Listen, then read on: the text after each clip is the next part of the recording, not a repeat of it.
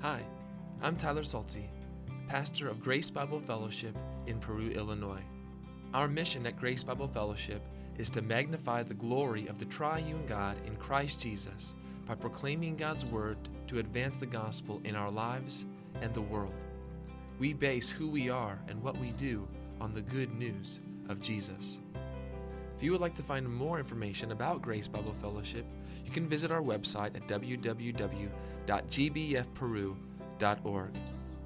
I'm so thankful you've come here to listen to God's Word proclaimed as we seek to understand it and be transformed by it. I hope you find this time meaningful, challenging, convicting, joyful, and even life-changing as we worship through the preaching of God's Word.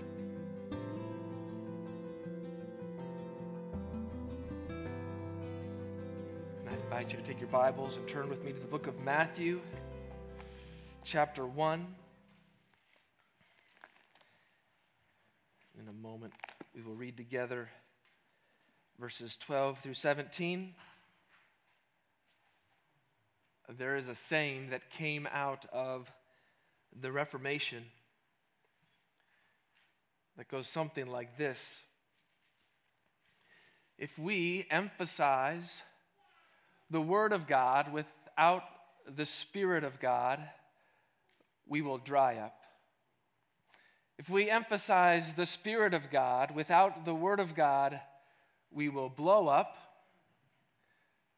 But if we emphasize both the Word of God and the Spirit of God, we will grow up. So as we come to God's Word today, I pray that we would listen to it and ask for the Spirit to illumine our minds and our hearts to its truth so that we might grow up. Would you stand with me as I read Matthew 1, verses 12 through 17? After I finish verse 17, I will say, "This is the word of the Lord," and together we will say, "Thanks be to God," because we are truly thankful for his word. Hear the word of the Lord. And after the deportation to Babylon, Jeconiah was the father of Shealtiel, and Shealtiel the father of Zerubbabel, and Zerubbabel the father of Abiud, and Abiud the father of Eliakim, and Eliakim the father of Azor, and Azor the father of Zadok, and Zadok the father of Achim, and Achim the father of Eliud, and Eliud the father of Eleazar, and Eleazar the father of Matthan, and Matthan the father of Jacob, and Jacob the father of Joseph, the husband of Mary, of whom Jesus was born, who is called Christ. So all the generations from Abraham to David were 14 generations. And from David to the deportation of Babylon, 14 generations. And from the deportation to Babylon to the Christ, 14 generations. This is the word of the Lord. Thanks be to God. Let's pray. O Heavenly Father, whose law is perfect, converting the soul, a sure testimony, giving wisdom to the unlearned and enlightening the eyes, we humbly implore you, through your boundless goodness, to enlighten our blind intellect by your Holy Spirit, so that we may truly understand and profess your law and live according to it. We pray in Jesus' name. Amen. You may be seated.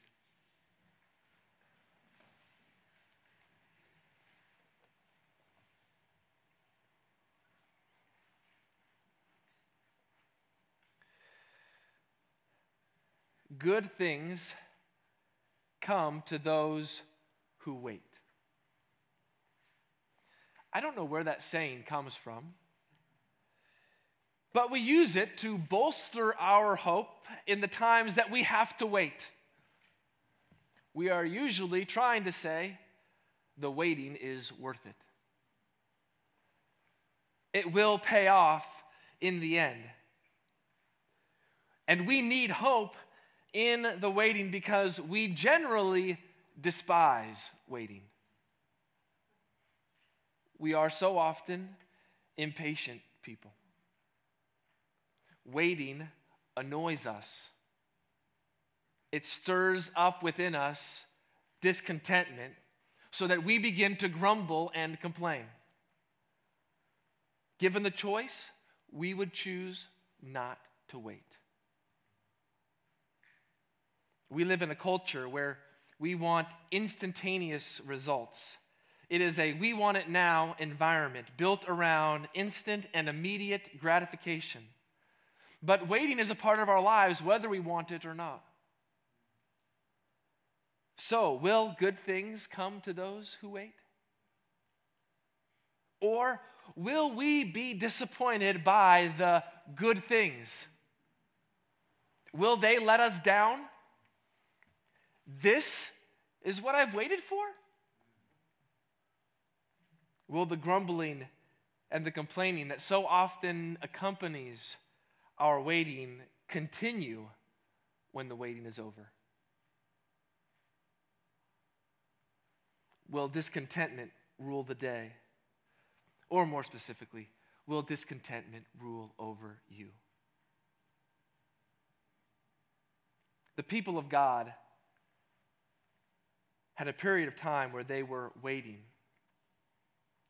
For 400 years, they were waiting between the Old Testament and the New Testament. Those 400 years, there had been no word from God. No communication, no revelation, only silence. The people of God were waiting, waiting for God to speak, waiting for God to act, waiting for God to make good on all of his promises. So many good things they were waiting for, but above all, they were waiting for the Messiah. He is sometimes referred to as the long-awaited Messiah. The one Yahweh had promised in the Old Testament, the hope of the nation, the light of the Gentiles, the rescuer and restorer, the one who would bring salvation to God's people.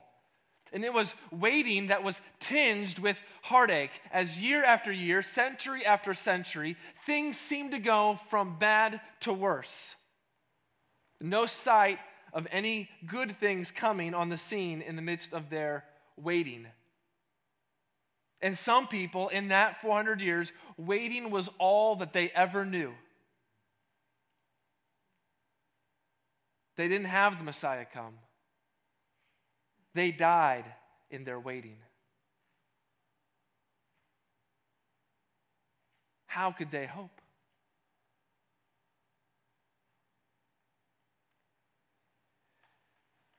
You hear some of this heartache in the script of Fiddler on the Roof.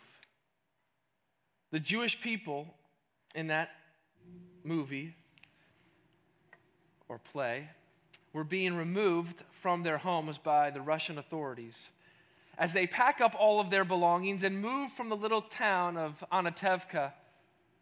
One of the characters says to their rabbi, "Rabbi, we've been waiting for the Messiah all our lives. Wouldn't this be a good time for him to come?" To which the rabbi replies, "We'll have to wait for him somewhere else. Meanwhile, let's start packing." Maybe in these words we can hear what the people of God were going through between the Old and the New Testaments. When the waiting continues, and when we cannot see its end, God's people begin to cry out with a prayer that we see over and over and over again in the Bible. "How long, O Lord? How long, O Lord, are we going to have to wait?" It's a prayer that's tinged with grief and pain and suffering. It's a petition for the Lord to bring relief to his people in the midst of their misery. As we look to the incarnation of Jesus Christ, as we look to the fulfillment of God's Messiah, as we are reminded and encouraged that the waiting will come to an end, with the condescension of Jesus, We will have the certainty and assurance of our waiting and our patience and praying. How long, O Lord, will not go unnoticed by God. He hears us, and he will answer us, just as he answered his people so long ago. God will answer even us as we pray this question, because he has already brought the answer through the sending of his Son, Jesus Christ. When God sent his Son, not only did it bring an end to their waiting, it also brought with it hope. Hope is not wishful thinking. It's not crossing your fingers. It's not ignorant bliss. It's not irrational optimism. Hope is the certainty that God will accomplish perfectly everything that he has promised to do. Good did come to those who were waiting 2,000 years ago.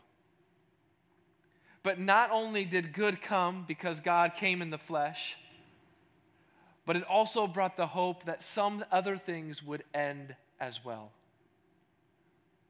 When the waiting ended, there was a hope that some bad things would end also.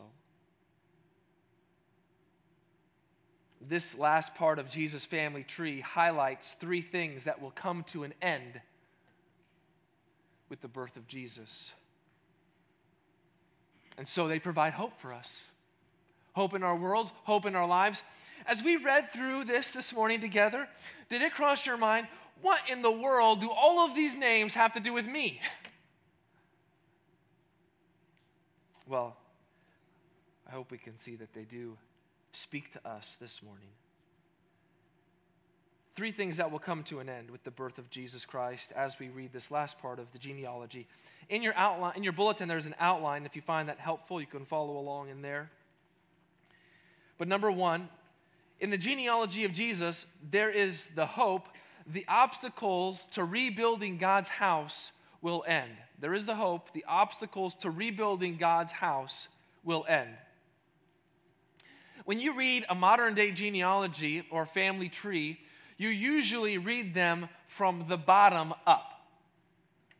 At the bottom of the tree trunk is the most recent person whose line and lineage you are tracing. So you work your way from the trunk up and out to the various branches. You start with the most recent, and you get to the more distant ancestors and generations. The genealogy of Matthew, however, is the opposite. We are working our way down the tree. We have started with the most distant ancestors and generations in Jesus' line, and we're getting closer and closer and closer to the trunk of the tree. It's interesting, however, that as we move closer and closer to Jesus, the more obscure the names become. We know less and less about the people who are closest to Jesus in his family line. There is one standout, however, in this last section of Jesus' family tree. It's a man by the name of Zerubbabel. He is one in this list who plays a prominent role in God's plan of redemption for his people as it has continued to unfold in the Old Testament leading up to the New. Zerubbabel means the one sown of Babylon, or a child conceived and born in Babylon. His very name was associated with a pagan nation where his people had been taken. If you remember, in the history of the nation of Israel, Israel was split and divided into two kingdoms. The northern kingdom called Israel and the southern kingdom called Judah. The northern kingdom, Israel, was removed by the Assyrians in 722 BC. The southern kingdom, Judah, was removed by the Babylonians in 586 BC. And so Zerubbabel is one who has lived in Babylon, perhaps grown up in Babylon, maybe even born in Babylon. And he is one of the first to lead his people back to their land, back to Israel. So they were removed from their land in 586 by the Babylonians. But now Zerubbabel is one who is going to lead them back home. Here are some of the highlights of Zerubbabel's life. Upon returning to the land of Israel, he built an altar to the Lord God of Israel so priests could offer burnt offerings on it. He gave himself to obeying the Lord and rebuilding the house of God, the temple. The Lord stirred up his spirit to do that work and told him to be strong as God promised to be with him as the Lord of hosts. And finally, the Lord promised to overthrow and destroy kingdoms, and that Zerubbabel would be like a signet ring that was chosen by the Lord. In fact, if you have your Bibles, just turn back a little bit from the book of Matthew to the book of Haggai. It's maybe not a book of the Bible where you spend much quiet time. Between the two Z prophets, between Zephaniah and Zechariah, is the prophet Haggai. Just two chapters. But let's look for a moment here at what is said about Zerubbabel. This is verse 23, so the very last verse of Haggai. And what's interesting about this particular prophecy, so Haggai is a prophet. He's come to this nation as they are in exile in Babylon, bringing these promises, bringing these hopes. This prophecy that we are about to read can be dated back to December 18th, 520 BC. What's today? December 18th, 2022. So, I'm not a mathematician, but roughly 2,541 years ago, this prophecy was proclaimed from the mouth of Haggai. Just as a reminder that what we read in God's Word actually happened in history. It was an event. It took place. It could have taken place just like on a day just like today. So, 2,500 years ago, here's what Haggai said. Haggai 2:23.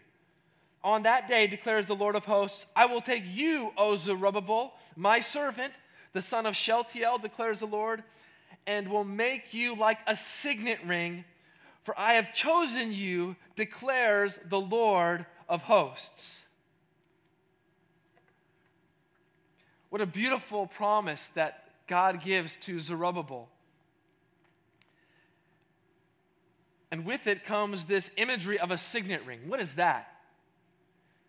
Well, kings used to have these rings that they would use to seal their proclamations with. Usually they'd stamp that ring in wax or some other kind of clay to impress that this is a law, this is a declaration that they're making by their own authority. That's why the people would have to follow it, would have to obey it, because this thing that was said by the king was signed by his signet ring. It was a representation of his authority.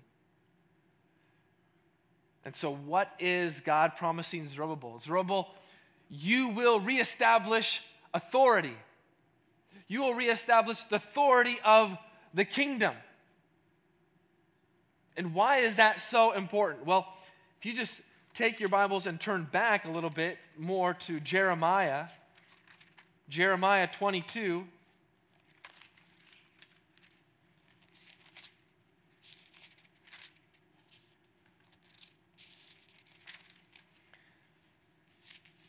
Jeremiah 22:24.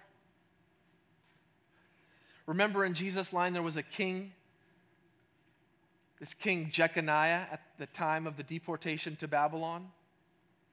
In these verses, he's just called Caniah. But listen to what it says about him. Jeremiah 22, verse 24. As I live, declares the Lord, though Jeconiah, the son of Jehoiakim, king of Judah, were the signet ring on my right hand.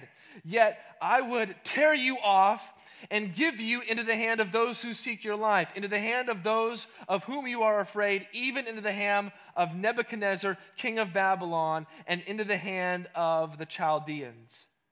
I will hurl you and the mother who bore you into another country where you were not born, and there you shall die. But to the land to which they long to return, there they shall not return." So what happens? As the people are being deported, as they are being removed from their land, God comes to the last king and he says to Jeconiah, "Jeconiah, you are like a signet ring that I am ripping off of my hand. The authority that you have is no longer yours. It's going to a pagan king, Nebuchadnezzar."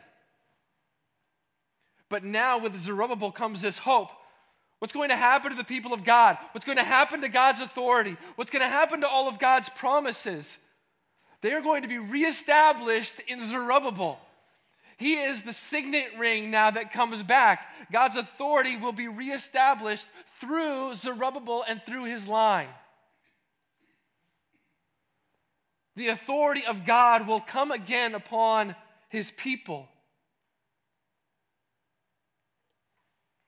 There is hope in him that the Davidic line will continue with the hope of a righteous branch who will perfectly execute righteousness and justice in his rule. That is Jesus Christ. He is the one now who is the final signet ring of God, who has all of God's authority. If you go to the end of the book of Matthew, what does Jesus say? "All authority in heaven and on earth has been given to me." I am God's final and full signet ring.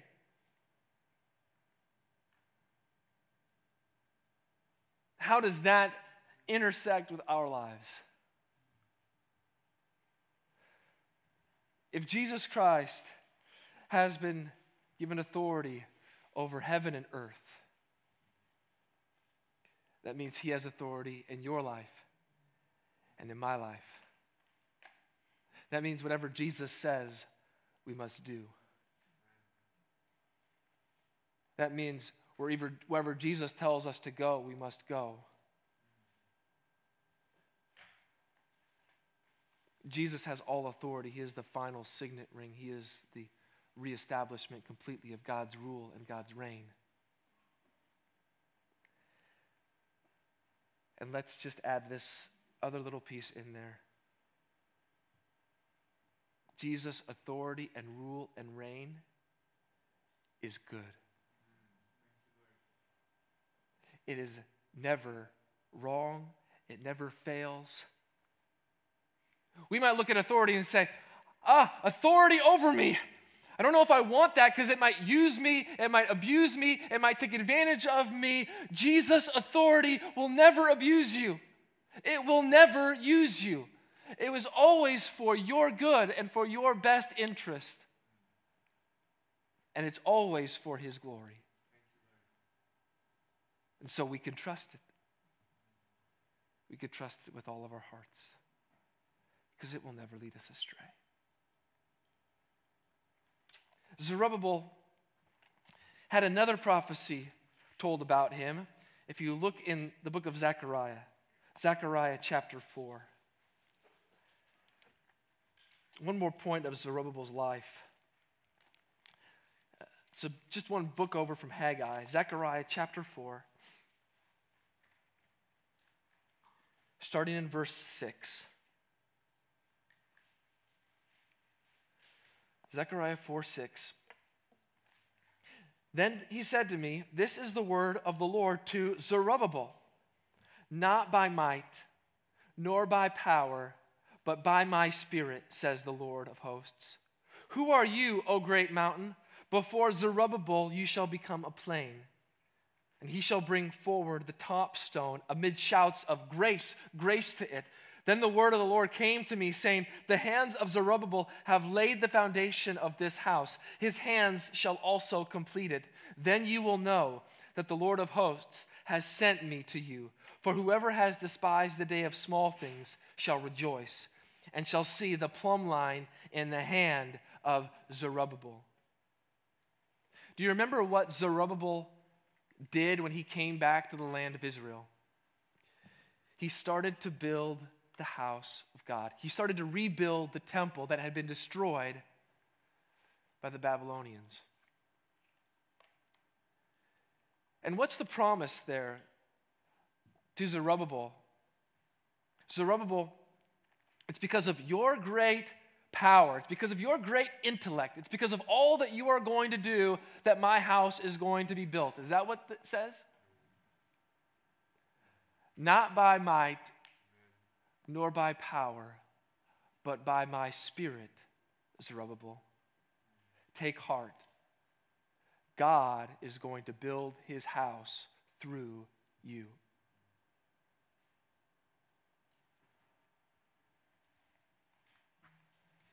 And look at the obstacles. Look at the obstacles. Verse 7, "Who are you, O great mountain? Before Zerubbabel you shall become a plain, and he shall bring forward the top stone, the capstone, amid shouts of grace, grace to it." What are the obstacles that Zerubbabel would have faced in rebuilding the temple? Well, there was opposition from the outside. People who said, no, don't come in here and rebuild this temple. We're going to stop you, Zerubbabel. We're not going to let that happen. But all of those mountains, all of those insurmountable obstacles would become a plain, would be leveled. Through Zerubbabel, God would build his house.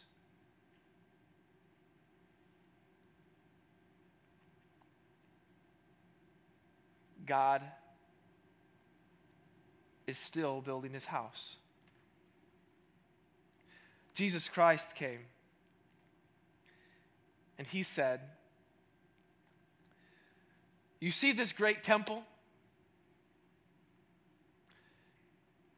It will be destroyed, but 3 days later,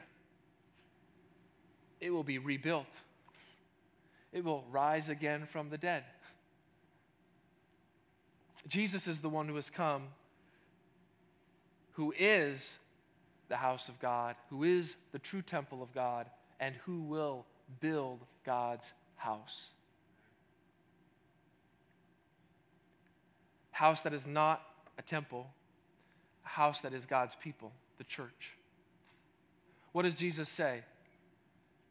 "I will build my church, and the gates of hell will not prevail against it." Gates are for defense. Gates are for keeping people out. The church of God is not on the defense. The church of God is on the offense. The gates of hell, they are on the defense.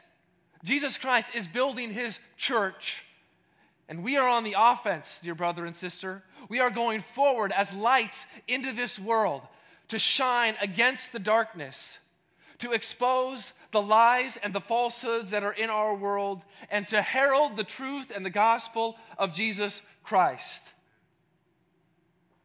And nothing will stand in Christ's way from building his church, even when it looks small. Do you see what it says there?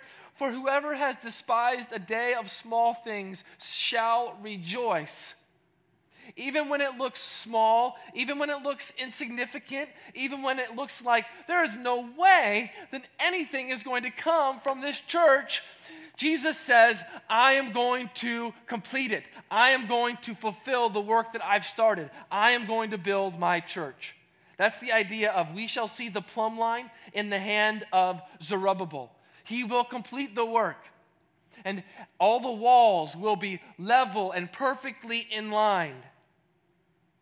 It will be a strong and stable house because it is a house that's built upon the cornerstone, Jesus Christ. He is the one who makes us strong. He is the one who makes us straight and solid. He is the one who gives us strength. He is the one who is working in us. And I go back to this idea. Who are you, O great mountain? What mountain? What mountain? What obstacles does the church face in Jesus' promise of building his church? We could think of all of the obstacles out there, all the obstacles that might annoy us. Do we ever consider obstacles in here? There are obstacles in your life and in my life that we don't see, we don't think about.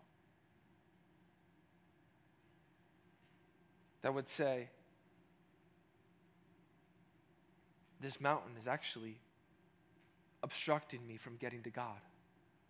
This mountain is actually keeping me from Christ.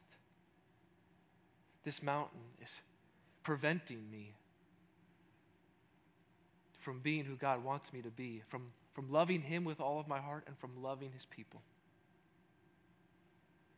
That mountain would be made a plain.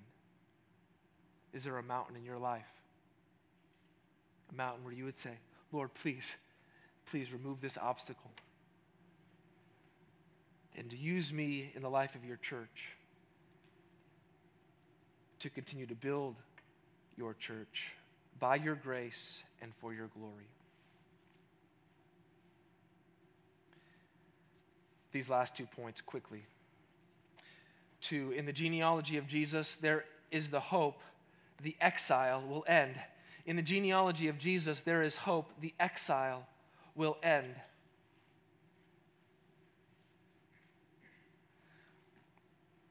This last section of genealogy reminds us of the heartache that was among the people of God, the deportation to Babylon. Notice that we've heard that a few times. In verse 11, the deportation to Babylon. In verse 12, the deportation to Babylon. In verse 17, the deportation to Babylon. Notice this constant attention given to the people leaving Israel, but it never says in Matthew, they came back. It never says, and they returned. It's always just this deportation. They've been exiled. They've been taken captive. Now becomes the question, who will lead God's people out of exile? Who will bring them out of their captivity? Here we come back to Zerubbabel. He is the one who is the first to lead the Jews back to their homeland. He is the one leading them back home. He is the one through whom there was hope that the worship of God and the kingdom of God would be established. While we know that Zerubbabel did lead the people out of exile physically, there was another problem when they came back to Israel. While they had left Babylon, Babylon had not left them. They no longer were living in Babylon, yes, but Babylon was residing in them. Babylon was residing in their hearts. The real return from exile will only happen through the new David, Jesus Christ. David is again emphasized here in our verses, verse 17.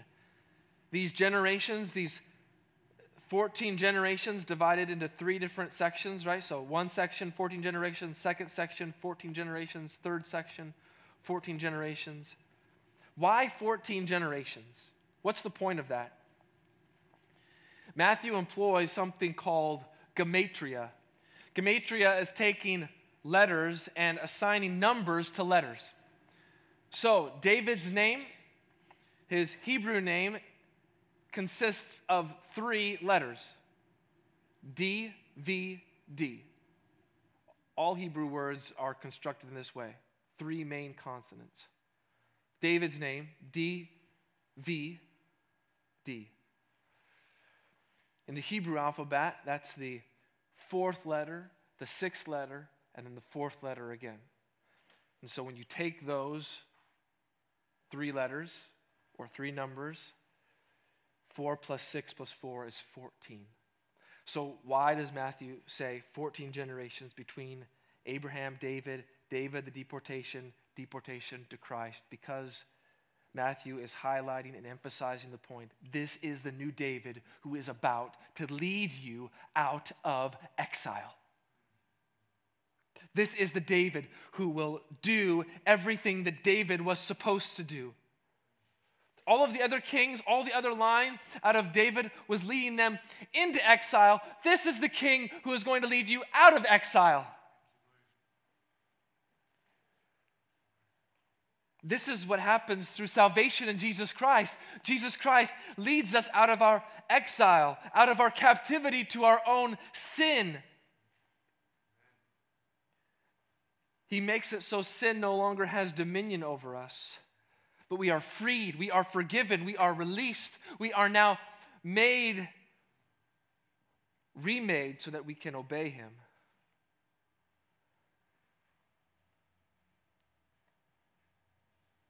He takes people who have no home and he gives them a home. Do you have a home? Or are you exiled in your heart from God? Are you separated from him, removed from him? There's good news. You do not have to remain in your exile. You do not have to remain dominated by your own sin. Jesus Christ will lead you out of your exile. He will lead you to himself. He will forgive you of your sin. He will give you the gift of eternal life if you would put your faith and trust in him. Jesus Christ led his people out of their exile through his death on the cross and through his resurrection again from the dead. The certainty that Jesus will lead you out of your exile is seen in the certainty that Jesus Christ died and rose again. And now, amazingly, for those who believe in Jesus Christ calls us to become fishers of men. We read that in our scripture reading, didn't we, today? How the Lord is going to send forth fishers who are going to bring people out of their exile. In Matthew, the same thing happens. Matthew 4, verse 19. Jesus said to them, "Follow me and I will make you fishers of men." And we think of that oftentimes as evangelism. We will go forth, we will evangelize, we'll tell people the good news. And while it does encapsulate that, it's so much more than that. Because how are the disciples hearing that? The disciples are hearing Jesus calling them to participate in his plan of bringing exiles back home. Jesus is inviting them and saying, you are going to go and you are going to go to people who have no home here that live in the land of Israel, and you're going to call them out of their sin. You're going to tell them the good news about Jesus Christ. You're going to give them hope.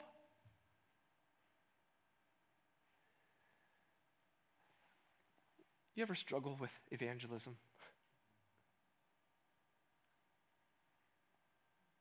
Why is that? Why is it that I might struggle with evangelism, telling other people about Jesus?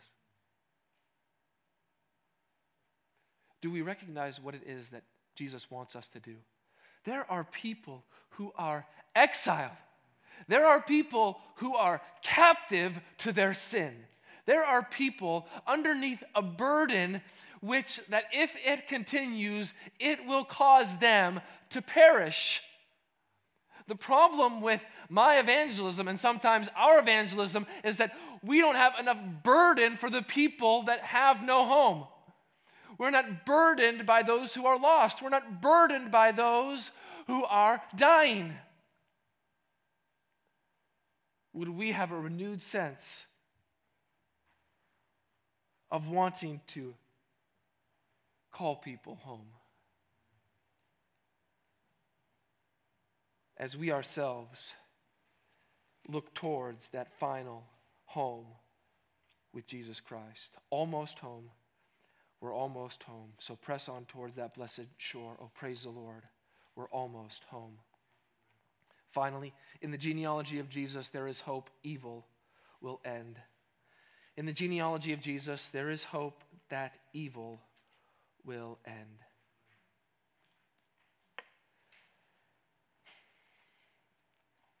Oftentimes, God's word is built on patterns. Here in this genealogy, there's been a pattern. So-and-so fathered so-and-so. So-and-so fathered so-and-so. And we kind of get lulled into the pattern. We kind of get lulled and fall asleep. And then the pattern is broken. That's what happens here. In verse 16, and Jacob, the father of Joseph, the husband of Mary, of whom Jesus was born. It's a shock to the system. It doesn't say that Joseph was the father of Jesus. No, this pattern is broken. Joseph, the husband of Mary, of whom Jesus was born. The word born here is what we would call a divine passive verb. It refers to the activity of God. Jesus was not born by the will of man or conceived by the desire of man, but he was born by the will and by the activity of God. This was no ordinary birth, for this is the birth of the Christ, the Messiah, God's anointed one. This is the one the people had been waiting for. This is God's activity in bringing about the new Adam, the seed of the woman, the hope of the good news all the way back that we read in Genesis 3:15. There would be the seed of the serpent who would bruise the heel of the seed of the woman. But the seed of the woman would bruise the serpent's head. This final crushing blow to the seed of the serpent, to Satan himself, and to evil comes through the true seed of the woman, Jesus Christ. Jesus Christ was born of the Virgin Mary. One of the reasons is to show that he is the true Adam, the true seed of the woman who has come to conquer evil and put an end to it. It's through him that the curse of sin and death will be removed. It's only through him that all of the wrong in this world will be made right. It's only through him that true righteousness and justice will come into this world. It's only through him that there is hope of salvation for all who truly repent and put their faith and trust in him. In the end, because Jesus was born, he will win. He will win. He will overcome evil.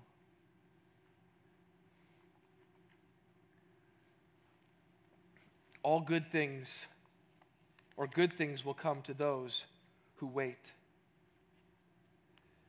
Are you ever jaded in your waiting?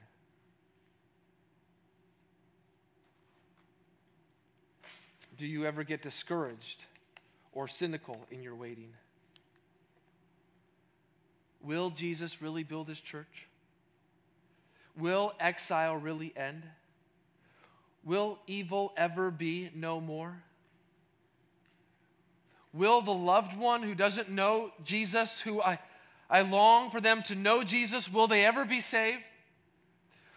Will all of the problems in my life ever come to an end? Will all of the relationships that have been broken ever be restored? Will all of the waiting for this job opportunity, will it ever come to anything? What are you waiting for in your life? It seems sometimes as if we go from one season of waiting to another season of waiting to another season of waiting, and we're always waiting, and we wonder, is there ever any good that will ever come?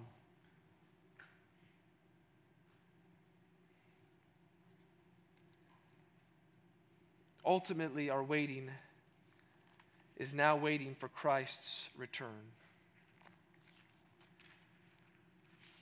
In Titus chapter 2,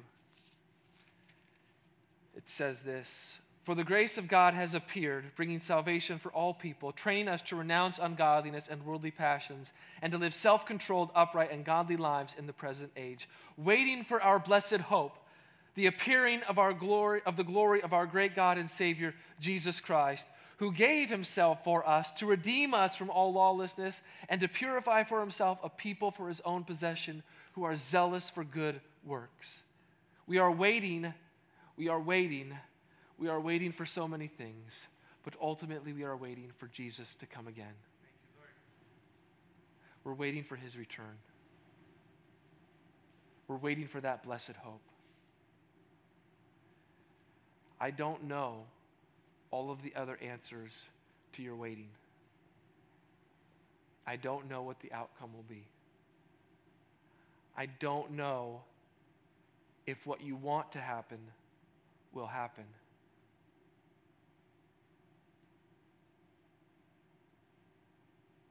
But I know, in the end, Jesus will come again. And it will be better and more glorious than anything you could ever want now.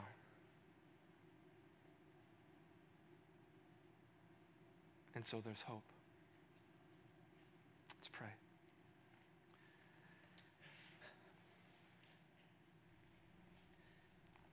Father, we thank you for your word. And we thank you for the hope that comes to us through Jesus Christ.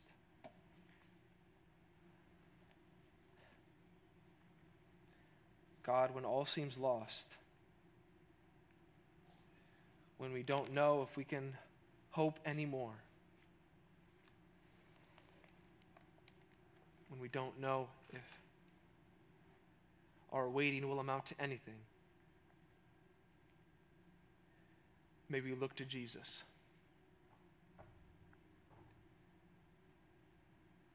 the author and the perfecter of our faith, who for the joy before him went to the cross so that we might be saved. Father, if there's anyone here today who is in exile, held captive by their sin, separated from you, may today be the day of salvation. May today be the day of repentance and renewal. May today be the day when they are called home and they can know that they will be accepted into your family and receive eternal life. Father, may we apply your word to our hearts today, that we might believe your word and live out your word in this dark world. We pray in Jesus' name. Amen.